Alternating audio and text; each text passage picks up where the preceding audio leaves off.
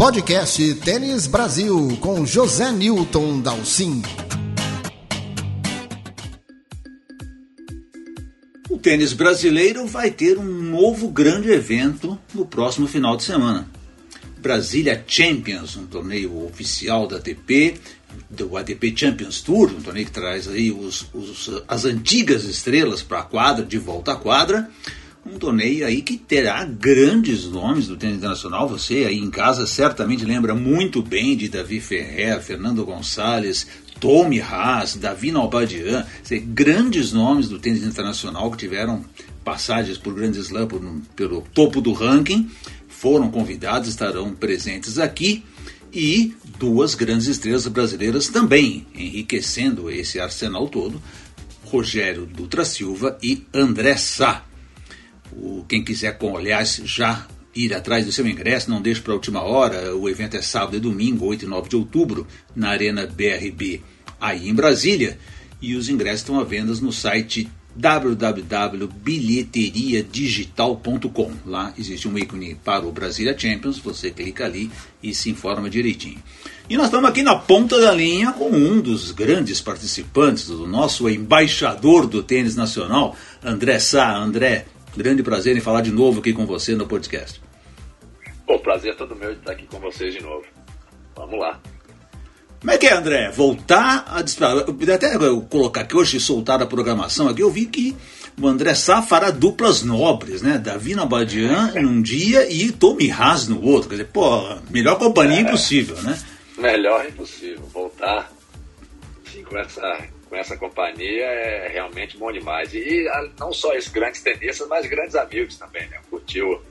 Bom, falar um pouco do, do Tommy Haas. Eu cresci, praticamente cresci com ele no Bollettieri, desde os catorze anos é, até o profissional, até o, parando de jogar. Então ele é um ano mais novo, e o, Navi, e o Davi Nalbandian também. Curti bastante a, a, essa, essa carreira longa que eu tive, eu cruzei com todos eles, então pô, ficou essas amizades, e eu estou super feliz de estar de volta, poder, poder jogar, né, esse esporte aí que a gente ama tanto, e de uma maneira um pouco mais competitiva agora, né, porque isso é legal também. Você joga habitualmente, André? Você pô, se abandonou, parou de jogar e só fim de semana ou algo assim?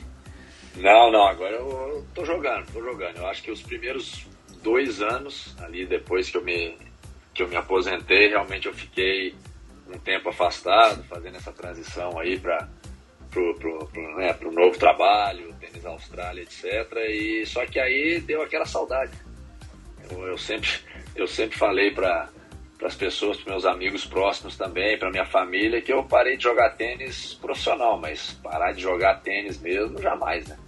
O esporte está tá no sangue, é uma paixão é, desde, pô, desde os sete anos de idade, então dei aquele break, né, para também dar um, um tempinho pro, pro corpinho recuperar, que a batida foi forte, mas aí agora eu tô, tô jogando, tô jogando, diria que assim umas três vezes por semana. Ó, se, olha, você olhando hoje aí, pessoal jogando com trinta e cinco, quarenta anos, você podia ter esticado ainda um pouquinho mais. Você parou com trinta e cinco, trinta e seis, isso? Não, não, cheguei, cheguei nos quarenta. Você chegou nos quarenta? Ah, chegou nos quarenta. Cheguei, então você estava na média já, né? É, é.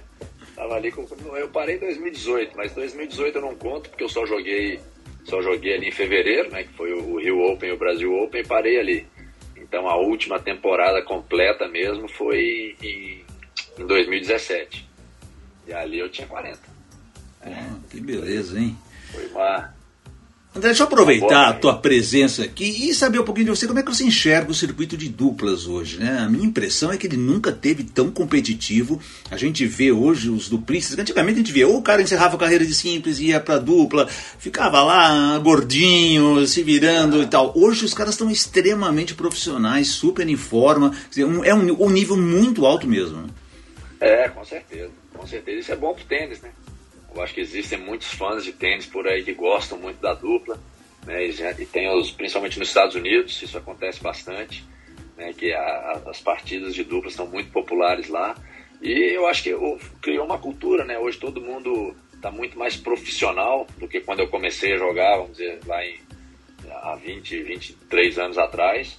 E isso aí foi pegando as duplas também. Os duplistas hoje em dia né? Os caras se cuidam, os caras treinam, os caras estão em shape, os caras sabem que a, a dinâmica também é diferente, porque essa questão do match tie break e, e do no edge, tem muita coisa que você precisa estar super bem, são três pontos no, que podem definir o ponto, que podem definir o jogo, então você tem que estar preparado, né?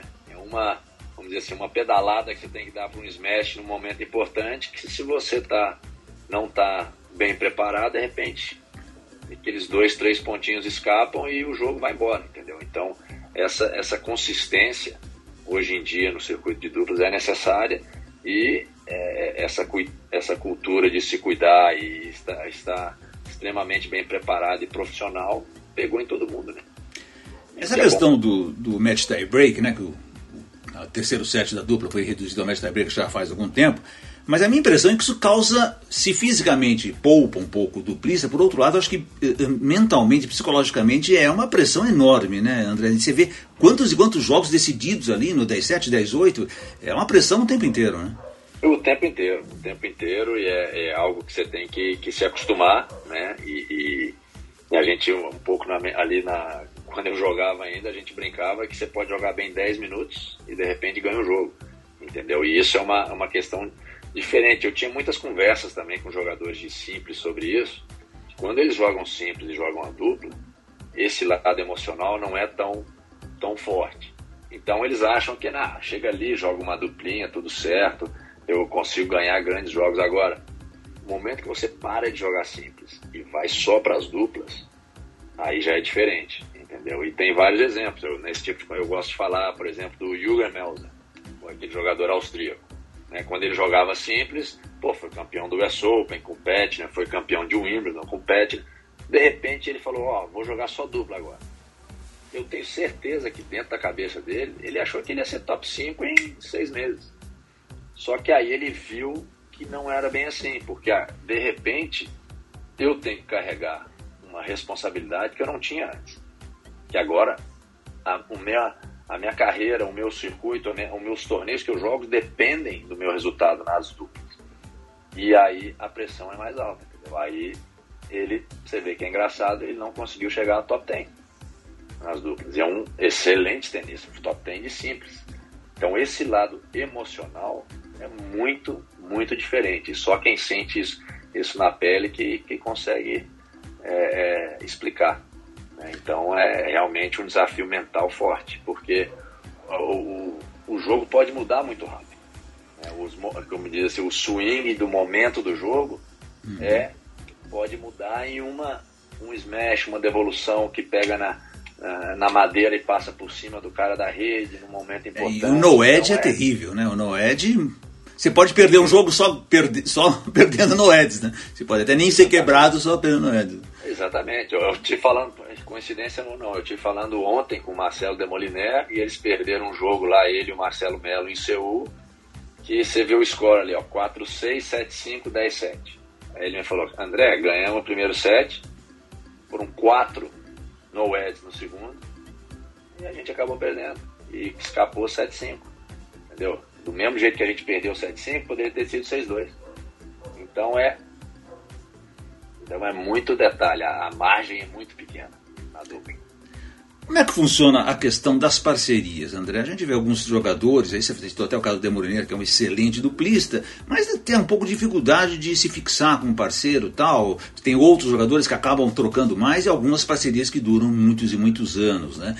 E alguns deles contam pra gente, ah, de repente cansou, de repente você precisa mudar de, de, de ares, você precisa mudar de, de convívio, porque você acaba se tornando... Como é que funciona essa questão? Bom, acho que são, são duas coisas, né? Eu acho que primeiro é o ranking, né? Que você tem que ter, tem que, você tem que encontrar um parceiro num ranking perto do seu suficiente para vocês conseguirem fazer um planejamento de uma gira juntos, de pelo menos quatro, quatro a seis semanas, que a gente vai conseguir jogar juntos para a gente sentir se, se tem a química. E o outro lado é a química, né? É o relacionamento dentro e fora da quadra, e isso daí de repente é, é o que mais... É, influencia, porque é, é difícil dizer, né? Muitas vezes você tem exemplos de dois grandes jogadores que juntos não têm bons resultados, e de repente você tem dois jogadores que jogam um tênis ok, mas juntos, eles fazem uma parceria muito forte, entendeu? Então essa, essa química é, é fundamental também.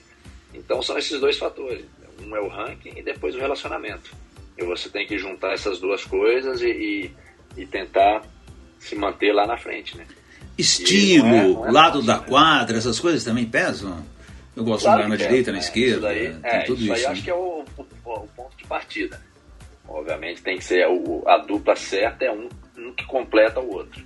Eu gosto de dar os exemplos. Eu e o Marcelo Melo, por exemplo, ele saca bem, fecha a rede, e eu devolvo bem, sou rápido e tenho uma segunda bola boa.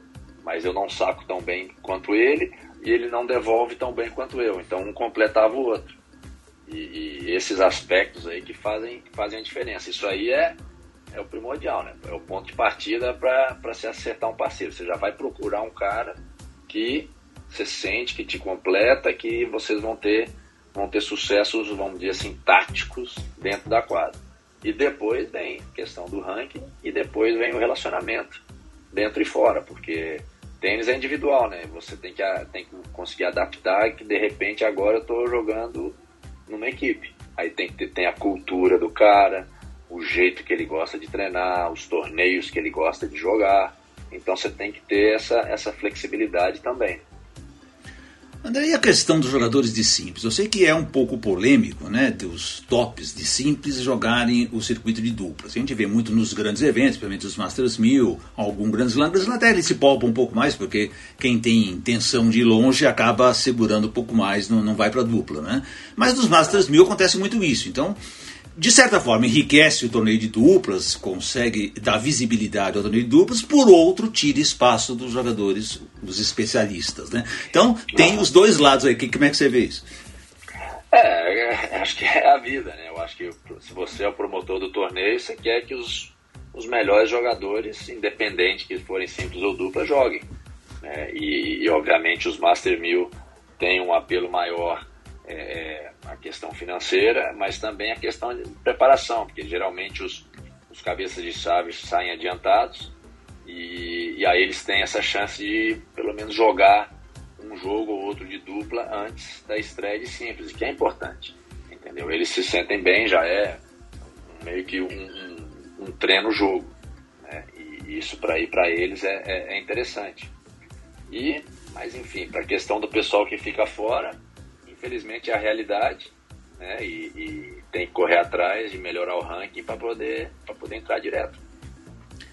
A gente viu no U S Open, e eu acho que bem o caso do U S Open mesmo, muita, boa parte da programação, principalmente obviamente as datas finais, mas até no meio da programação, Serena e Venus ajudaram muito, mas as duplas indo para os estádios principais, né? O U S Open mesclou bem isso, né? Abria a rodada com a dupla, na Arthur Ashe, na Louis Armstrong. É, é isso que vocês sonham, né? Os duplistas sonham em ter esse espaço, né? É, com certeza, com certeza. Eu acho que o circuito está fazendo um trabalho muito melhor e os torneios também de, de, de, de entenderem, né, que existem fãs de duplas é, pelo mundo. É, alguns jogadores de duplas, tenistas, podem inspirar, né, crianças a entrarem no esporte, e isso é importante, eles terem essa visibilidade e poderem jogar É, quando a programação permite, na, nas quadras grandes. É, isso daí é, é, é sensacional, né? E, e, e a dupla é um jogo divertido, né? Querendo ou não, você vê nas, no, quando é jogado no momento certo, na hora certa, uma Copa Davis, por exemplo, onde, é, onde o ponto de dupla é, é sensacional, né? A, a animação que, que, o público, que o público tem, então é, eu acho super relevante, né? Continuar tentando isso, é um desafio que a gente tem na até no próprio Australia Open, lá na Tênis Austrália, de, de, de, de conseguir promover cada vez mais a dupla. Esse ano a gente teve um, um, um torneio dos sonhos, né? Ter o Kyrgios e o Kokkinakis como campeões do Australia Open. Pô, os caras colocaram dez mil pessoas na Rod Laver Arena, na, na semifinal. Então, é, você vê que tem, existem fãs ainda para para a dupla. Então tem espaço, tem espaço ainda, e o desafio é conseguir achar o, o local e a hora certa.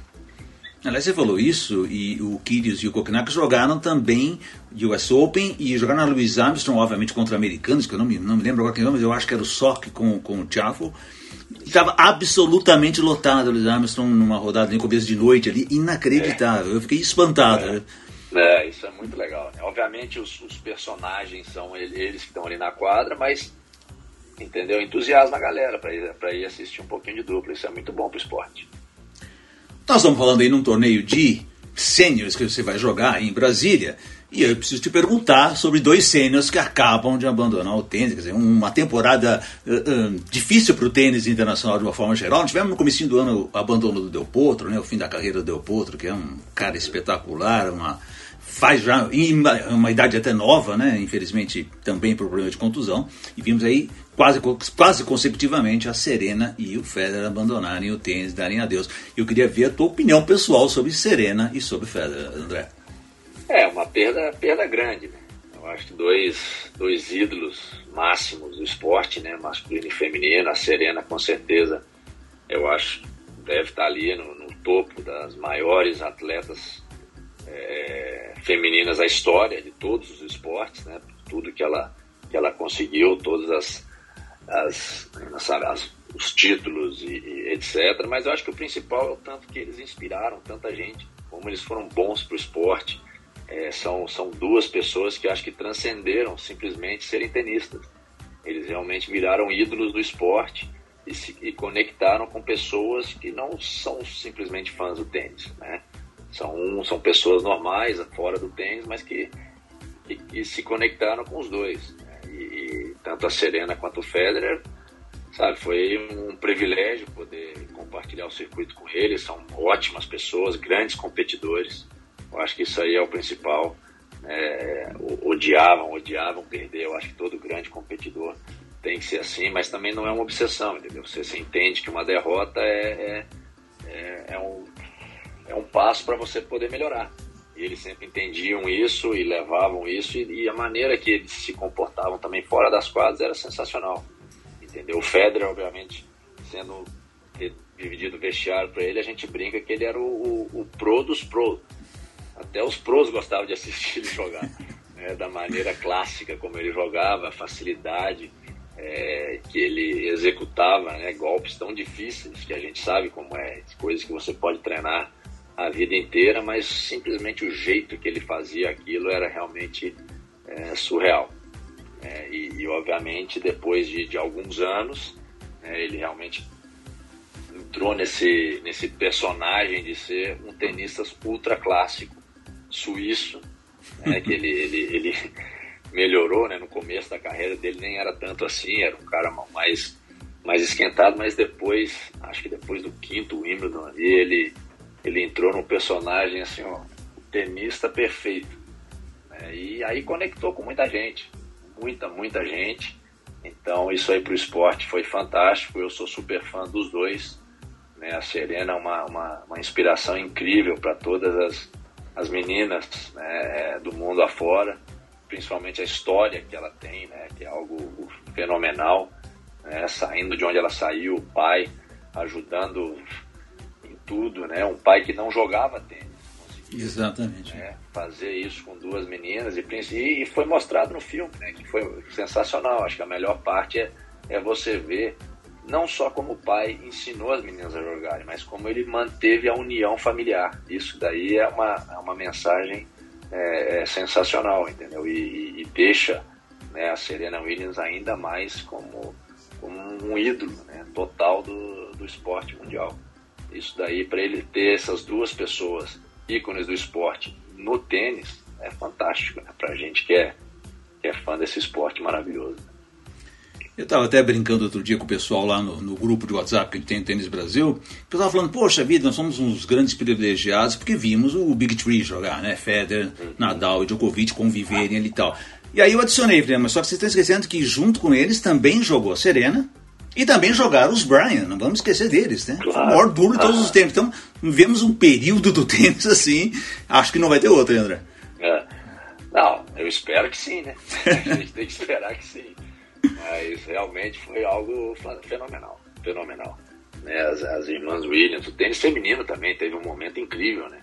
Com a, a Serena e a Venus, as belgas, né? Kim Clijsters e, e a Justine Renan, a, e americana, né? Para muitas e muitas americanas. Então foi realmente uma, uma era de ouro, né? Do tênis que a gente pôde presenciar, né? Ainda bem que eu consegui, pô, como eu falei, um privilégio poder, poder dividir o vestiário e estar nos mesmos torneios, assistirem é, elas jogando, eles jogando. Então, realmente foi uma época super feliz. Vamos ver, né? Agora, mas tem, tem mais gente vindo aí, né? Eu ia te Alcaraz, perguntar isso, como é que você vai, Alcaraz, como é que você vê essa nova geração que está aí? Porque Alcaraz e Sinner é o, a próxima rivalidade dos próximos, das próximas décadas, né? É o Federer Nadal que pintando, né? Então, o Alcaraz, é... não, de repente, não é um novo padrão para o tênis, André? Você não enxerga o Alcaraz se colocando, né? Obviamente com aquela visão do Ferreira espetacular ali, de, de modificando até a forma de jogar tênis. Eu acho que sim, eu acho que é a gente... está vendo, né, vendo a evolução, né, do tênis é, é, na prática. Eu acho que o jogo que eles fizeram, ele e o Sinner fizeram no U S Open, mostrou isso.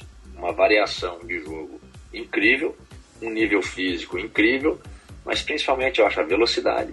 velocidade. Eu senti que eles estão jogando já numa velocidade acima do Big Three. E, é, e essa era uma coisa inimaginável. É, vamos dizer assim, há seis meses atrás. Mas ali foi, eu acho que a, aquele jogo, a gente viu, ó, dá para pegar ali e falar, ó, essa aqui é a evolução do esporte. A evolução do Big Three para isso daqui. Uma velocidade, precisão e capacidade física incríveis. Incríveis. Acima deles. Sim, né? E garotos. Um de dezenove e o outro de vinte e um. Né? Então isso pro, pô, dá uma perspectiva... Um, gigantesca para o esporte. E que bom, né? Que bom, feliz com isso. E, mas ainda tem os outros, né? Tsitsipas, Tsitsipas, Zverev, Medvedev, todos esses caras estão ali no bolo, mas né, esses, esses garotos estão vindo que vindo. Isso pode ter certeza disso. Muito bom, André Sá. Então, André, vamos ver você. Olha, eu estava vendo aqui o quadro aqui, uh, o Haas, que é hoje diretor de torneio, o, e vejo o David Nalbandian treinando. Foi ser treinador, o que para mim, aliás, foi uma grande surpresa. E o André Sá não está pensando em voltar a ser treinador, não, porque você treinou muito bem o Belucci, né? Sim, bom, eu, eu sempre falei, eu nunca fecho as portas. Eu agora estou super bem no meu trabalho, adorando ali o, o diretor de relacionamento da Tênis Austrália, mas a gente sempre... Sempre deixar as portas abertas. Não tem... Isso aí é o, é o bom da vida, a gente poder ter essas opções. Obviamente eu adoro tênis, né? Gosto de, de, de passar, quando eu posso, as minhas experiências do circuito, experiências como treinador, que foi muito breve, infelizmente, mas eu deixo as portas abertas.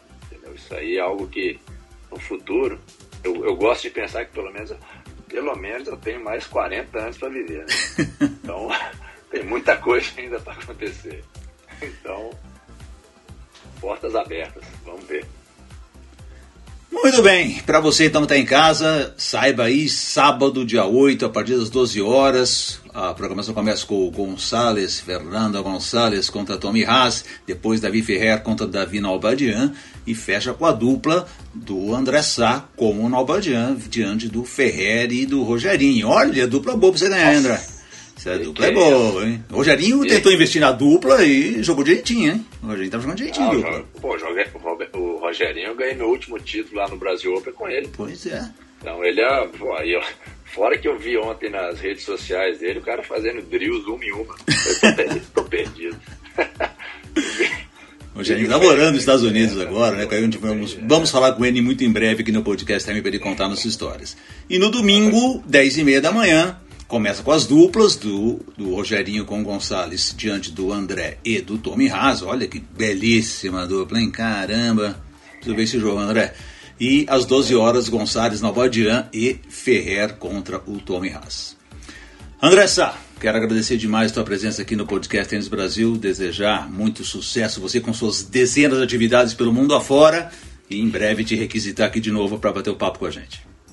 Com certeza, prazer todo meu, prazer falar com o podcast sempre. E ó, meu objetivo lá em Brasília, pelo menos, não é tomar nenhuma bolada. Olha, Fernando que tá difícil. Gonzalez, Davi Ferreira, Rogério Dutra Silva, pô, três direitos fulminantes. Eu tô, tô aqui, ó, com capacete pro jogo. Grande abraço, André. Um abraço. Este foi o podcast Tênis Brasil com José Newton Dalcin.